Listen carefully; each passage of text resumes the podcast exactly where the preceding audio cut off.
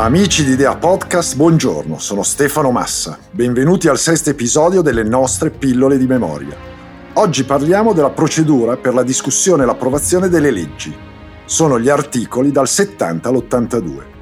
Il numero 70, indicando che la funzione legislativa è esercitata collettivamente dalle due Camere, introduce il concetto di bicameralismo perfetto, una legge, per essere definitivamente approvata, deve seguire l'iter previsto prima in una Camera e poi nell'altra.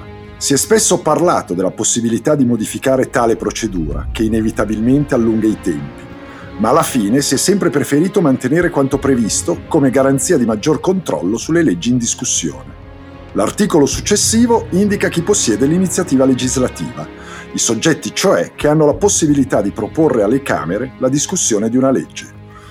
Tale iniziativa appartiene al governo, attraverso i disegni di legge, ai membri di ciascuna Camera e ad ogni altro organo o enti, come il Consiglio nazionale dell'economia e del lavoro o i consigli regionali. È evidente che nei regimi parlamentari come il nostro, il rapporto tra il governo e la maggioranza parlamentare che lo sostiene ha rivestito un ruolo determinante come centro propulsore dell'attività legislativa. Nel tempo, però, si è affermata una prassi, la cosiddetta questione di fiducia, che permette al governo di evitare la votazione di tutti gli emendamenti tesi a modificare un disegno di legge che ritiene particolarmente importante. Idea Podcast presenta Pillole di memoria per una sana e robusta Costituzione.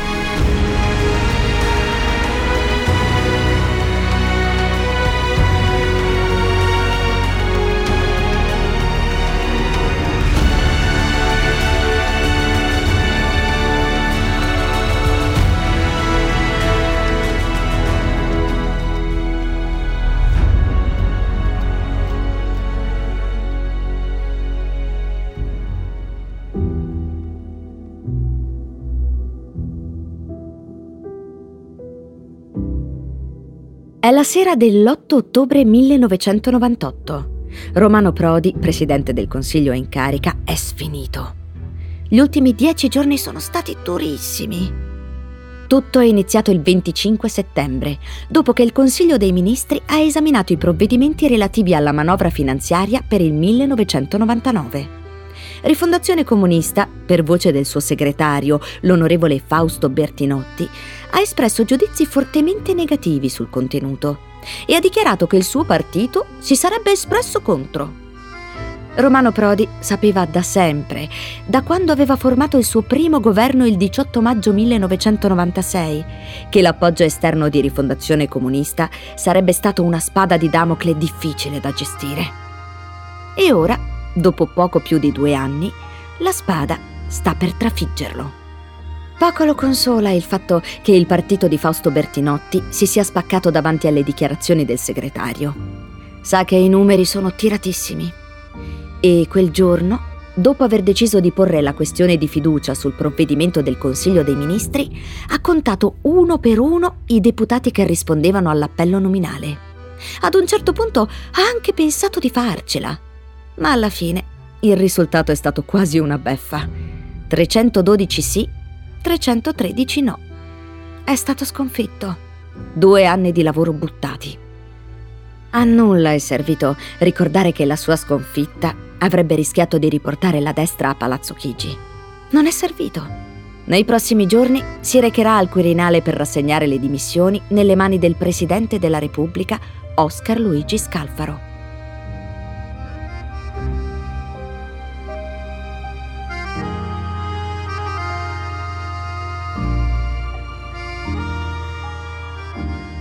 Per completezza di informazioni, se si parla di disegno di legge, si parla di un'iniziativa del governo o di membri del Senato. Se si parla di proposta di legge, si vuole indicare che l'iniziativa è stata assunta dagli altri soggetti abilitati, mentre se si parla di progetto non si vuole specificare da chi è stata assunta l'iniziativa. La Costituzione non prevede alcuna priorità tra le due Camere per l'inizio dell'esame di un progetto di legge. Il progetto potrà essere quindi presentato indifferentemente tanto alla Presidenza della Camera dei Deputati quanto a quella del Senato. Per quanto riguarda la procedura di esame e di approvazione, è necessario fare riferimento all'articolo 72. Che cosa dice? Per prima cosa dice che nel momento in cui il presidente di una delle due Camere riceve un progetto, lo deve inoltrare alla commissione permanente competente per materia. La commissione esamina il progetto ed eventualmente presenta i propri emendamenti. Concluso l'esame con la definizione delle diverse posizioni, vengono preparate sia una relazione di maggioranza sia una o più relazioni di minoranza, in cui vengono espressi diversi pareri sull'opportunità o meno di approvare il progetto.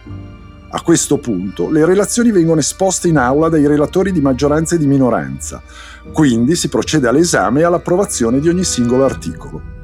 Durante tale discussione i parlamentari possono proporre emendamenti.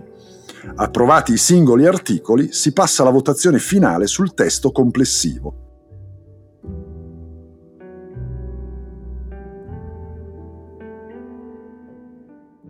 Maggioranza 230, favorevoli 265, contrari 193, la Camera approva.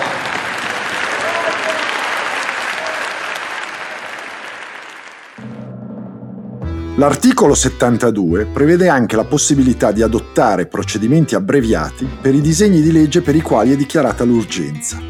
La procedura rimane la stessa sopra descritta, ma i termini previsti sono ridotti della metà.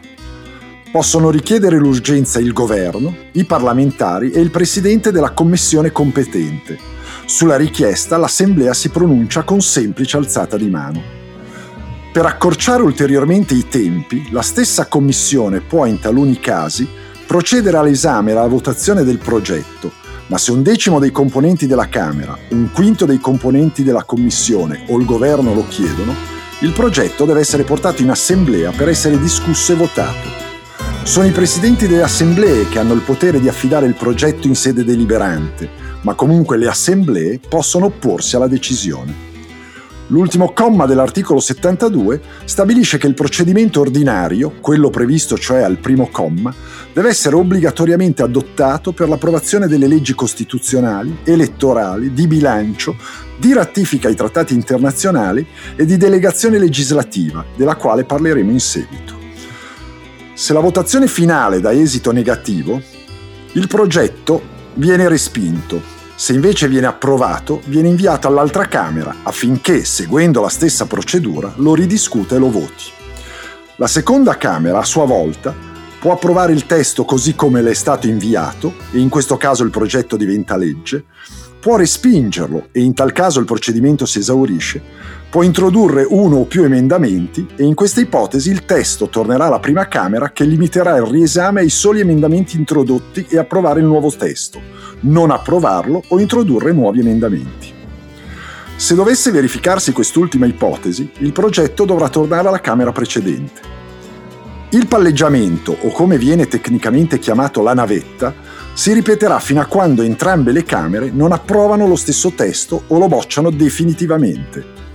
Tale complessa procedura è stata introdotta per permettere un attento esame dei progetti, ma inevitabilmente si traduce in tempi di discussione e approvazione molto lunghi.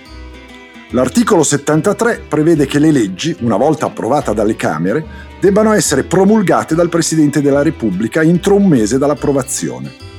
La maggioranza assoluta di ciascuna Camera può dichiarare l'urgenza di una legge e chiederne la promulgazione in un termine stabilito. La promulgazione è l'atto con cui il capo dello Stato firma la legge e di fatto dichiara che la legge è stata regolarmente approvata da entrambe le Camere, ordina a chiunque spetti di rispettarla e farla rispettare, dispone l'inserimento del testo originale nella raccolta ufficiale degli atti normativi della Repubblica Italiana. Lo stesso articolo stabilisce che le leggi vengano pubblicate sulla Gazzetta Ufficiale subito dopo la promulgazione e entrino in vigore il quindicesimo giorno successivo alla pubblicazione. Tale periodo, in cui la legge è valida ma non produce ancora i suoi effetti, è definito vacazio legis. L'articolo 74 stabilisce che il Presidente della Repubblica possa rimandare alle Camere con messaggio motivato una legge prima della promulgazione, chiedendo una nuova deliberazione. Il 2 dicembre 2003, dopo un doppio passaggio alle Camere, arriva al Presidente della Repubblica Carlo Azeglio Ciampi per la promulgazione la legge sull'assetto del sistema radiotelevisivo e la delega al governo per l'emanazione del testo unico della radiotelevisione, la cosiddetta legge Gasparri, allora ministro delle telecomunicazioni. L'anno prima, il 23 luglio 2002, il Presidente della Repubblica aveva inviato un messaggio alle Camere sulla necessità che venisse elaborata una legge di sistema. Fino a quel momento, in assenza di regole precise, era stata la Corte Costituzionale a elaborare i principi che avrebbero dovuto ispirare la radiotelevisione. Era la prima volta da quando Ciampi era stato eletto nel 1999 che interveniva in modo così diretto. La mancanza di una regolamentazione chiara in uno strumento, la televisione, che aveva ormai un ruolo così invasivo nella vita delle persone, determinava grande preoccupazione. Tale preoccupazione era stata espressa nel messaggio dal Presidente. La garanzia del pluralismo politico e dell'imparzialità dell'informazione costituisce strumento essenziale per la realizzazione di una democrazia compiuta. E ancora, non c'è democrazia senza pluralismo e imparzialità dell'informazione ma la legge approvata non lo convince e così non la promulga e il 15 dicembre 2003 la rimanda alle Camere. Nel messaggio che motiva la sua decisione richiama i principi espressi dal giudice costituzionale. La decisione di Ciampi scatena grandi polemiche che hanno immediatamente ampio risalto sulla stampa. In particolare, la cosa assume forti connotati politici in quanto si tende a sottolineare i vantaggi che il presidente del Consiglio, Silvio Berlusconi, avrebbe avuto come proprietario del principale network privato. Conflitto che non era mai stato affrontato dall'organo legislativo. Il notevole impatto mediatico della scelta del Presidente della Repubblica determinerà l'elaborazione di una nuova legge che verrà approvata il 24 marzo e che Ciampi promulgherà il 29 dello stesso mese.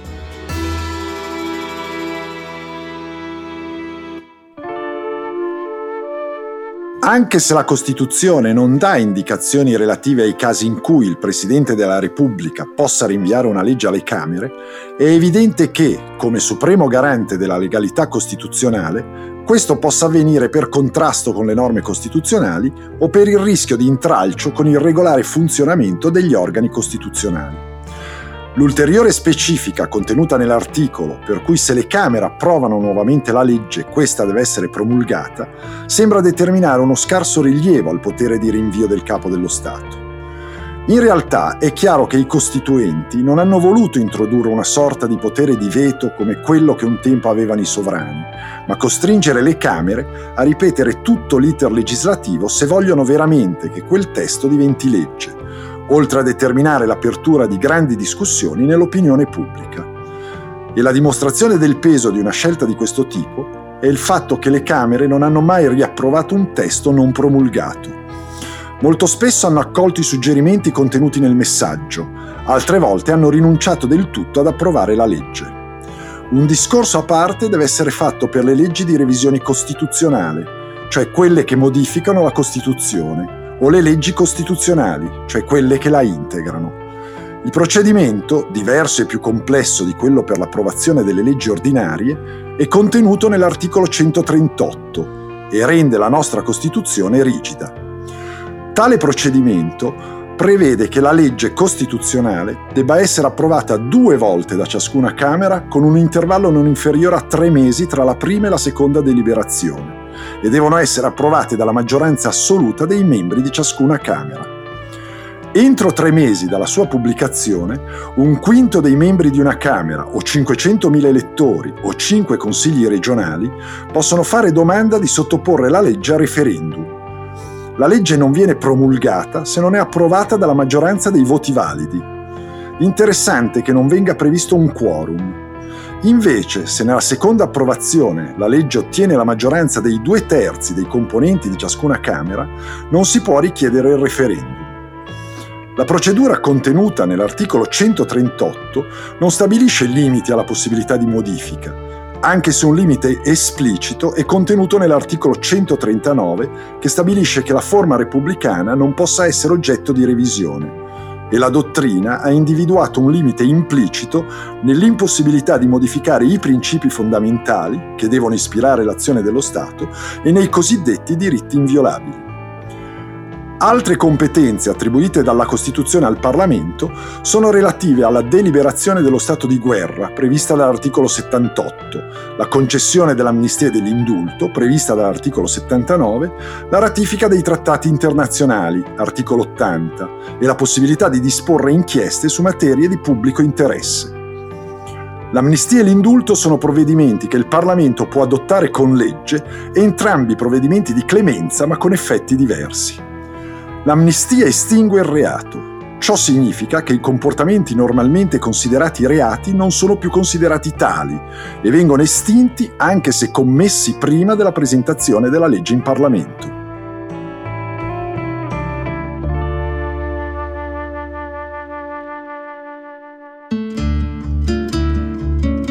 È il 22 agosto 1946. A Casale Monferrato, in Piemonte, scoppia la protesta in seguito alla revisione della sentenza di condanna a morte nei confronti di sei fascisti, tra cui il segretario del fascio repubblicano cittadino.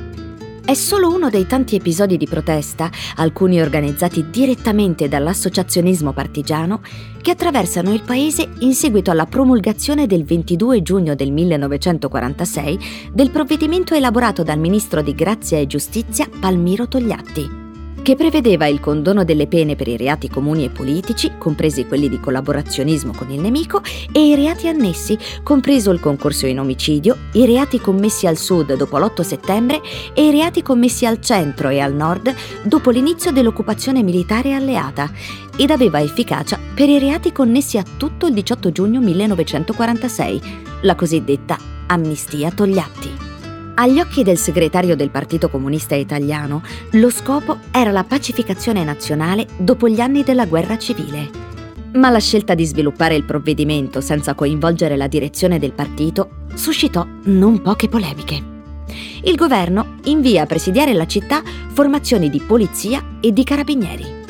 Si teme l'intervento degli alleati di fronte al rifiuto di deporre le armi. Alla fine Grazie alla mediazione del segretario della CGIL di Vittorio, la situazione si risolverà senza scontri.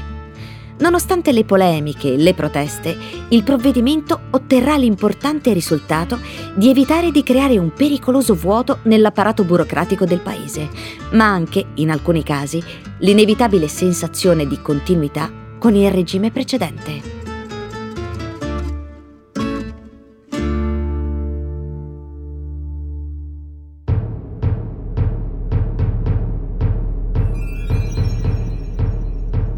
L'indulto comporta solo una riduzione parziale o totale della pena.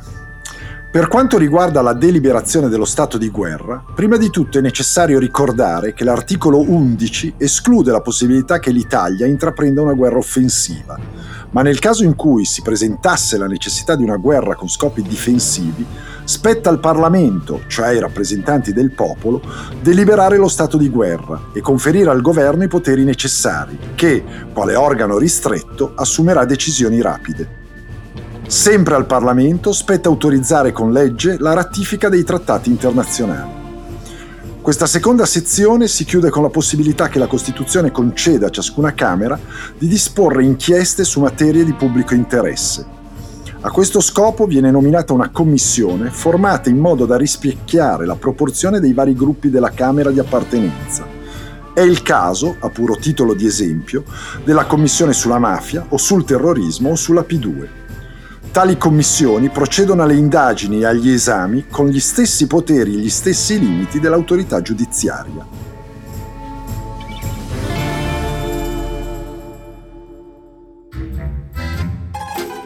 È il 17 marzo 1981.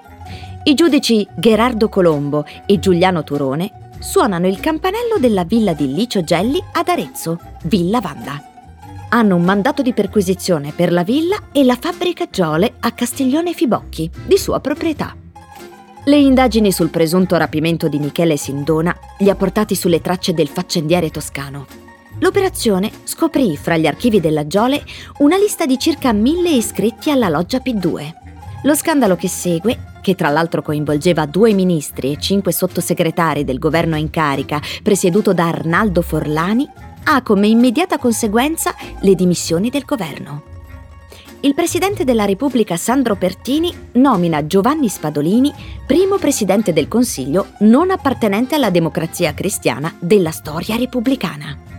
Durissima la reazione di Pertini, che dichiara Nessuno può negare che l'AP2 sia un'associazione a delinquere.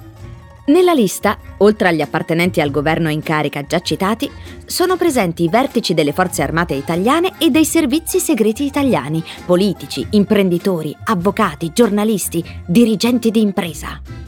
Inevitabile pensare che la loggia sia coinvolta nei principali misteri italiani, fra cui il rapimento e l'uccisione di Aldo Moro e la strage della stazione di Bologna.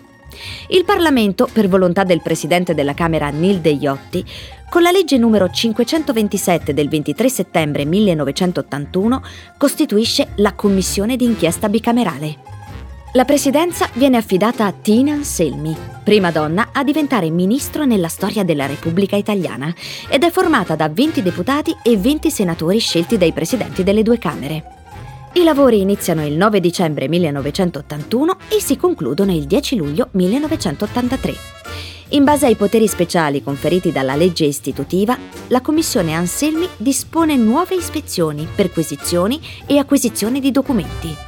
La Commissione tenne 147 sedute e ascoltò 198 testimoni. Gli atti vengono pubblicati in 120 volumi la Commissione presenta due relazioni, una di maggioranza e una di minoranza, e durante i suoi lavori viene emanata la legge numero 17 del 25 gennaio 1982, che facendo riferimento all'articolo 18 della Costituzione specifica che tra le organizzazioni vietate dal dettato costituzionale rientrino anche quelle non segrete ma che tengono nascoste le finalità e le attività e all'articolo 5 prevede l'espressa disposizione dello scioglimento della P2.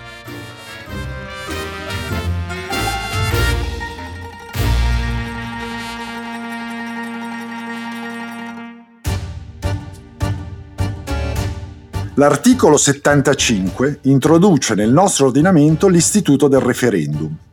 Il referendum è uno strumento di democrazia diretta con il quale il popolo viene chiamato a pronunciarsi su una determinata questione. Nel caso dell'articolo in esame si parla di referendum abrogativo, della possibilità cioè di abrogare, cancellare parzialmente o totalmente una legge o un atto avente forza di legge. Possono richiedere il referendum 500.000 elettori o 5 consigli regionali. Possono partecipare al referendum tutti i cittadini che votano per la Camera dei Deputati e la proposta soggetta a referendum è approvata se partecipano alla votazione la maggioranza degli aventi diritto, stabilendo un quorum per la sua validità, e se la maggioranza dei votanti si esprime a favore dell'abrogazione. La Costituzione stabilisce che non possono essere oggetto di referendum abrogativo le leggi tributarie di bilancio, di amnistia e di indulto e di autorizzazione a ratificare i trattati internazionali. La Corte Costituzionale ha stabilito poi con sua sentenza che è possibile respingere la richiesta di referendum anche nel caso in cui questa superi i limiti impliciti posti dalla Costituzione. L'articolo si chiude con il rimando alla legge per le modalità di attuazione del referendum.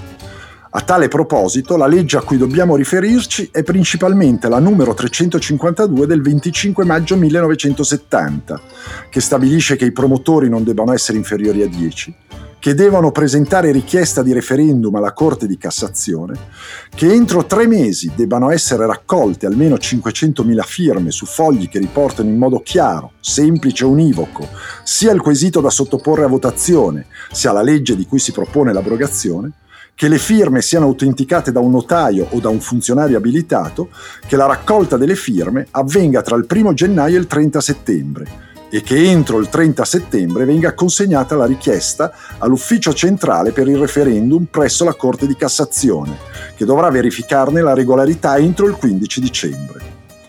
Se l'esame dà esito positivo, la richiesta passa alla Corte Costituzionale per la pronuncia di ammissibilità entro il 10 febbraio.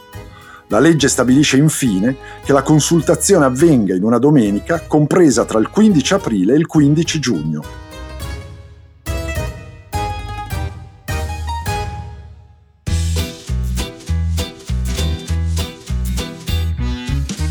«15 maggio 1974. Amintore Fanfani, più volte Presidente del Consiglio e Segretario Nazionale della Democrazia Cristiana, è nel suo ufficio presso la sede del partito in via del Gesù a Roma. Ormai i dati sono certi. Non solo l'affluenza alle urne è stata massiccia, 88%, garantendo sia la validità del referendum del 12 maggio, il primo organizzato da quando è entrata in vigore la Costituzione, che lo prevede all'articolo 75, anche dimostrando come gli italiani sentano la voglia di partecipare, ma quasi il 60% degli aventi diritto si è espresso contro l'abrogazione della legge sul divorzio. È dal 1970 che il segretario della Democrazia Cristiana combatte contro l'introduzione dell'istituto del divorzio. A lui non interessano le polemiche che vedevano da un lato i cattolici, che sostengono l'indissolubilità del matrimonio, e dall'altro i paladini della laicità dello Stato e aveva fortemente sostenuto i promotori del referendum, che puntavano alla sua abrogazione, a tal punto che in qualche modo il fronte del no, formato da Democrazia Cristiana e Movimento Sociale Italiano, si era identificato con lui. Ma Mintore Fanfani sa che in gioco c'era molto di più di quello che si sosteneva nei vari dibattiti politici. Era consapevole che si stava giocando con il futuro del paese ed era consapevole che la vittoria del sì avrebbe frenato l'ascesa del PCI di Berlinguer, grande sostenitore del no. Ma temeva soprattutto che un'eventuale vittoria del sì e i cambiamenti politici e sociali che questa avrebbe determinato avrebbe portato a conseguenze tragiche. Mentre riflette sulle conseguenze della sua sconfitta e su come queste avrebbero potuto favorire il numero due del partito Benigno Zaccagnini, non può ancora sapere quanto avrà ragione. Poco più di dieci giorni dopo, una bomba neofascista esplode a Brescia in piazza della Loggia durante una manifestazione sindacale, provocando otto morti e 101 feriti.